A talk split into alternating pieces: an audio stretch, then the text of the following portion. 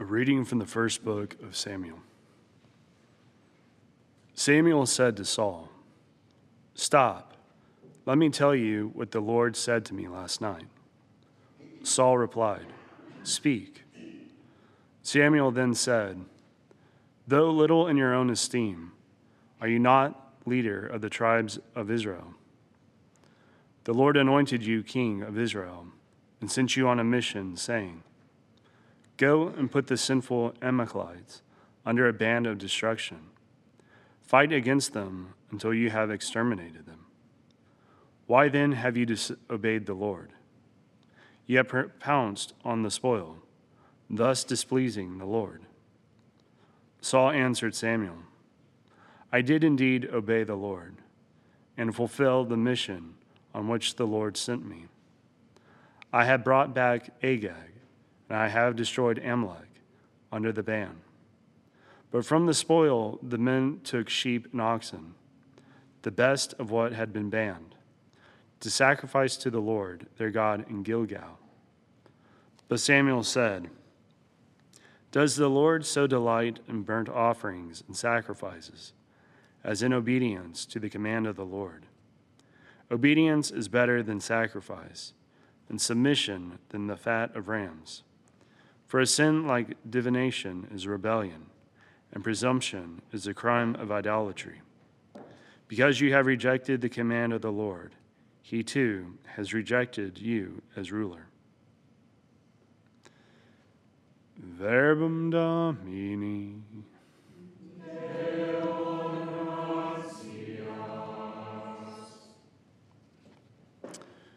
To the upright, I will show the saving power of God. Not for your sacrifices do I rebuke you, for your burnt offerings are before me always. I take from your house no bullock, no goats out of your fold.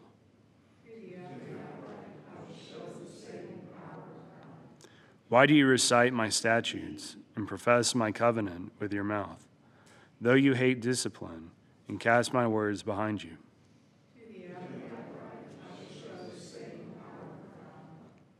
When you do these things, shall I be deaf to it? Or do you think that I am like yourself? I will correct you by drawing them up before your eyes. He that offers praise as a sacrifice glorifies me, and to him that goes the right way, I will show the salvation of God.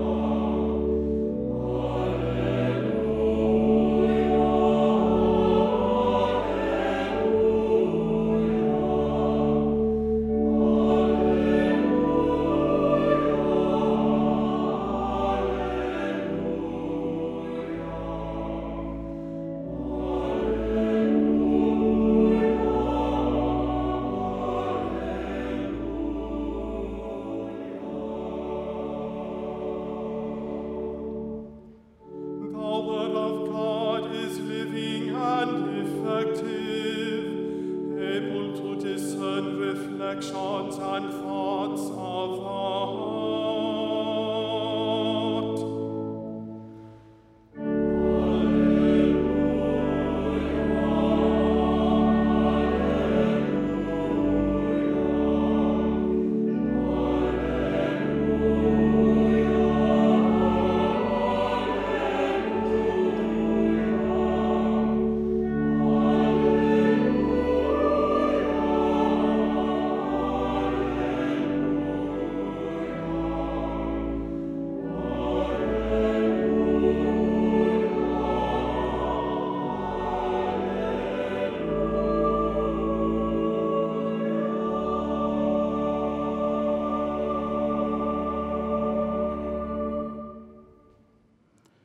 Dominus vobiscum.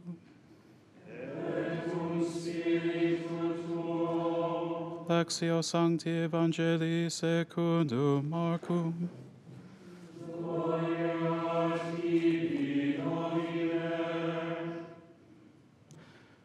The disciples of John and of the Pharisees were accustomed to fast. People came to Jesus and objected. Why do the disciples of John and the disciples of the Pharisees fast, but your disciples do not fast? Jesus answered them, Can the wedding guests fast while the bridegroom is with them? As long as they have the bridegroom with them, they cannot fast. But the days will come when the bridegroom is taken away from them, and then they will fast on that day. No one sews a piece of unshrunken cloth on an old cloak. If he does, its fullness pulls away the new from the old, and the tear gets worse. Likewise, no one pours new wine into old wineskins. Otherwise, the wine will burst the skins, and both the wine and the skins are ruined. Rather, new wine is poured into fresh wineskins. Verbum Domini.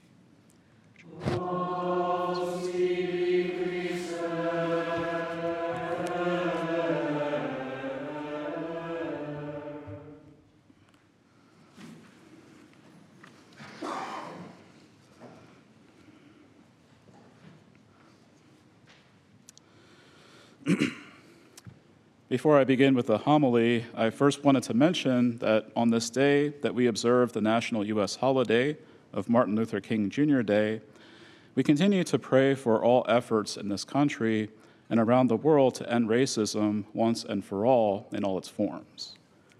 Racism is a grave sin that has no place in our society and especially in the church. It is an injustice that in- injures the, that peace that we all wish to share as members of the mystical body of Christ. And we thank God for the advances in human and civil rights that have been accomplished so far, and we continue to strive for the advancement and protection of the rights, liberty, justice, and peace for all peoples, regardless of any of their personal characteristics or traits. Opposition to racism in the church is rooted in the teaching on the inherent God given dignity of every human life from conception to natural death. And as the U.S. bishops have taught in a document released in 2018, racist acts are sinful because they violate justice. They reveal a, a failure to recognize, to acknowledge the human dignity of the persons offended, to recognize them as the neighbors Christ calls us to love. And the bishops have called all of us to a genuine conversion of heart, a conversion that will compel change and the reform of our institutions and society. And this call to conversion applies not only to every individual, but also to collective society. And as the bishops have said, in Christ we can find the strength and the grace necessary to make that journey. In the first reading for Mass today, the prophet Samuel speaks to King Saul about the importance of obedience. And one of the most prominent themes that is found throughout the Old Testament is the necessity of obedience. Obedience is directly related to faith. In fact, it is impossible to obey God without first having faith in Him. And the Catechism of the Catholic Church speaks about the obedience of faith in paragraph 144. It says, to obey, from the Latin ob audire, to hear or listen to, in faith is to submit freely to the word that has been heard, because its truth is guaranteed by God, who is truth itself. Abraham is the model of such obedience offered us by sacred scripture. The Virgin Mary is its most perfect embodiment. So, obedience is directly related to hearing or listening. It involves listening to the word of the Lord, to his commandments, to his ordinances, decrees, his laws, and then carrying them out in our everyday activities. Hence, to obey means to listen well. And sometimes when a parent is dealing with a disobedient child, They might say something like, Why aren't you listening to me? In other words, why aren't you doing what I'm telling you to do? It is not sufficient to simply hear what the Lord is saying to us, but to also do our best to put it into practice, according to the way that God wills for us to do. Now, the Lord had commanded King Saul through his prophet Samuel to kill Agag, who was a wicked king who had been an enemy of Israel and to devote to destruction everything in the city of Amalek. The Israelites were to, to, not only to kill every man, woman, child, and infant, but also all the animals. Now, of course, this might sound harsh to our sensitive modern ears, but we must keep in mind that the main lesson in this episode is strict obedience to the word of the Lord, not whether the command itself is too brutal. And the Hebrew word for devoting to destruction is herem, which is also known as placing under a ban. And this word has a connotation of something being entirely dedicated to God for destruction, almost as if it is to be offered as a sacrificial holocaust. And hence, what Samuel has commanded Saul to do is a solemn command from the Lord that must be carefully followed. Unfortunately, Saul chooses not to obey fully the Lord's command as he spares Agag, the Amalek king, and the best of the sheep oxen, fattened calves, and lambs. Anything else that the Israelites deemed worth, worthless was destroyed. So he didn't completely take, he didn't complete the, complete the ban. And when Samuel confronts Saul Saul claims that he had spared the best of the animals among the Amalekites so that they might be offered as sacrifices to the Lord. In other words, Saul is claiming that he had good intentions for sparing the best of the spoils. It's possible that Saul is telling Samuel that his intentions were pure, so that he might cover up his sin of disobedience. Or maybe he actually meant what he said. Perhaps he wanted the animals for himself and was only telling Samuel what he thought the prophet wanted to hear to get himself out of trouble. However, regardless of whether it was Saul's intention to offer these animals as sacrifices to the Lord, even if he had the best of intentions, the fundamental problem is that he directly disobeyed the word of the Lord. He chose to take matters into his own hands and thus broke faith with the Lord God. In a sense, he acted as his own God, contrary to the will of the one Lord God. And thus Samuel's response to Saul makes perfect sense. He says, Does the Lord so delight in burnt offerings and sacrifices as in obedience to the command of the Lord? Obedience is better than sacrifice, and submission than the fat of rams. What good is the offering of sacrifice if the person offering it lacks faith and trust in the Lord? Sacrifice without faith or obedience becomes mere superstition. And Samuel goes on to say, For a sin like divination is rebellion, and presumption is the crime of idolatry.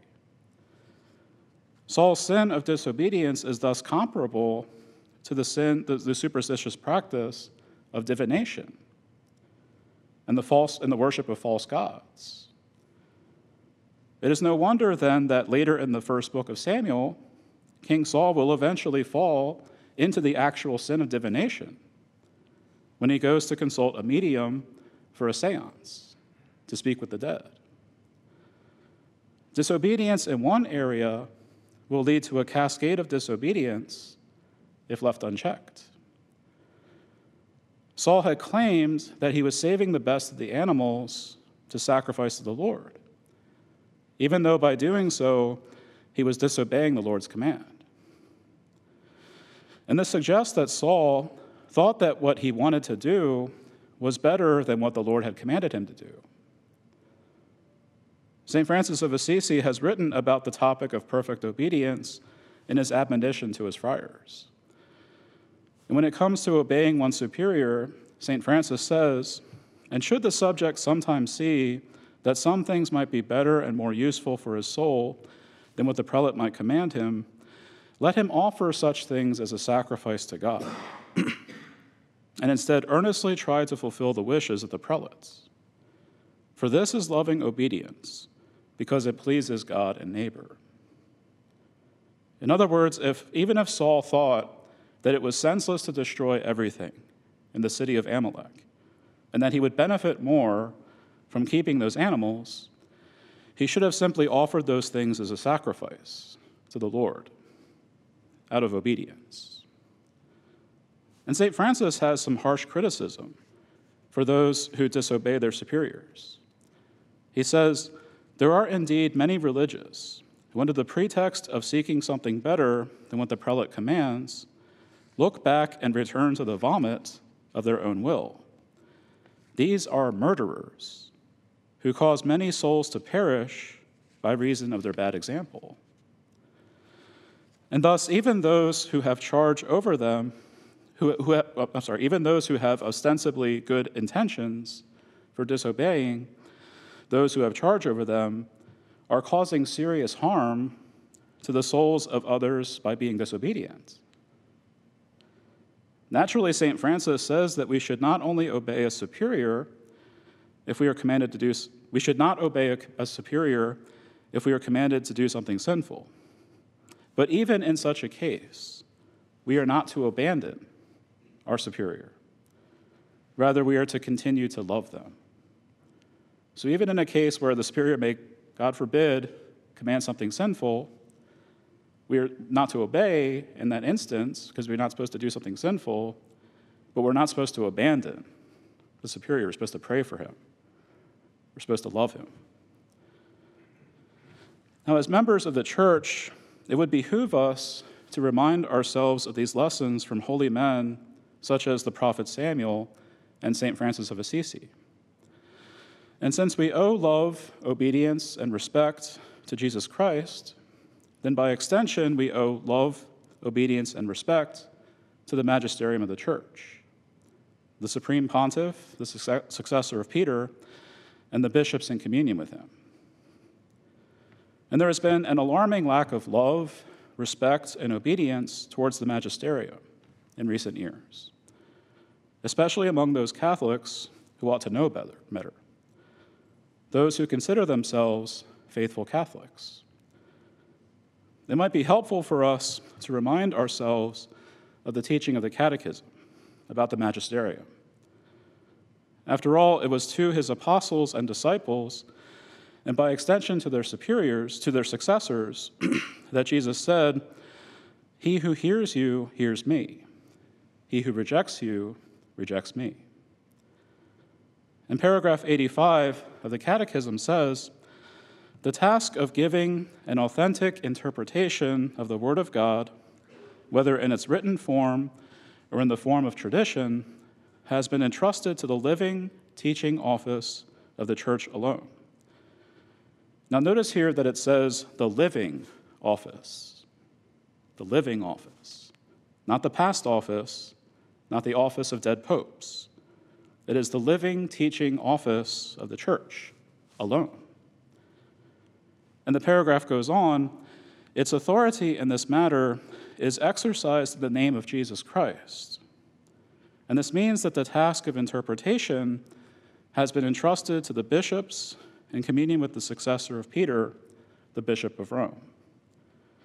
Now, notice that it doesn't say that the authority of authentic interpretation of the Word of God is given to individual priests, to theologians, or even to individual bishops. It's entrusted to the bishops in communion with the successor of Peter, the Bishop of Rome, the Holy Father. We place our trust in the living magisterium of the church, not because we trust mere human beings, but because we place our faith and trust in the Holy Spirit, who is, who is active in and through the authentic magisterium. In paragraph 891 of the Catechism, it says When the church proposes a doctrine for belief as being divinely revealed, and as the teaching of Christ, the definitions must be adhered to with the obedience of faith. This infallibility extends as far as the deposit of divine revelation itself. So, this obedience of faith applies to supreme acts of the magisterium, as when the Holy Father proclaims a dogma ex cathedra. However, the obedience of faith is not limited only to su- supreme exercises of the magisterium, but also extends to ordinary exercises of the magisterium. That is, in instances when matters of faith and morals are taught, but are not pronounced in a definitive manner, such as in an, an encyclical or in another form of papal or episcopal teaching. And paragraph 892 teaches, quote, Divine assistance is also given to the successors of the apostles teaching in communion with the successor of Peter, and in a particular way to the Bishop of Rome, pastor of the whole church, when, without arriving at an infallible definition and without pronouncing in a definitive manner, they propose in the exercise of the ordinary magisterium a teaching that leads to a better understanding of revelation in matters of faith and morals. To this ordinary teaching, the faithful are to adhere to it with religious assent, which, it, though distinct from the assent of faith, is nonetheless an extension of it. And notice that this does not say that the faithful must understand or even agree with what is taught in the ordinary magisterium. They are simply to give religious assent to what has been taught. And this attitude of religious assent is not only a sign of obedience and respect towards the magisterium, but it is also a sign of obedience and faith by extension to Christ, who established the magisterium. And there are some people who do not understand some of the teachings coming from the living magisterium, and who immediately conclude that the magisterium is either intentionally causing confusion or they attribute some other devious motive to the magisterium.